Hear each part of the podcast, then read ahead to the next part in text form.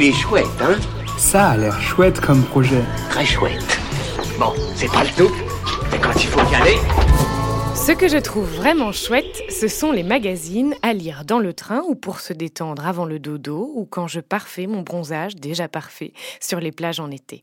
Ce que je trouve encore plus chouette, parce que j'adore les Marvel, ce sont les magazines de culture comics.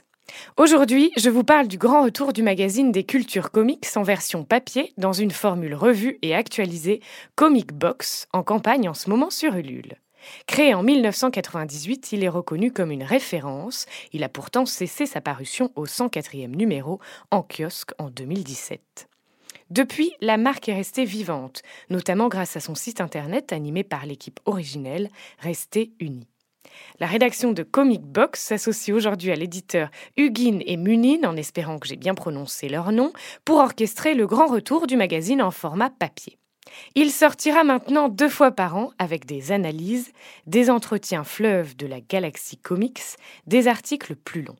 Au-delà de l'actualité, tout en y restant attaché, cela permettra de s'intéresser au fond des choses, de donner du temps aux auteurs. Pour précommander votre comics, rendez-vous sur la campagne Ulule qui cartonne déjà Comic Box avant le 19 mai.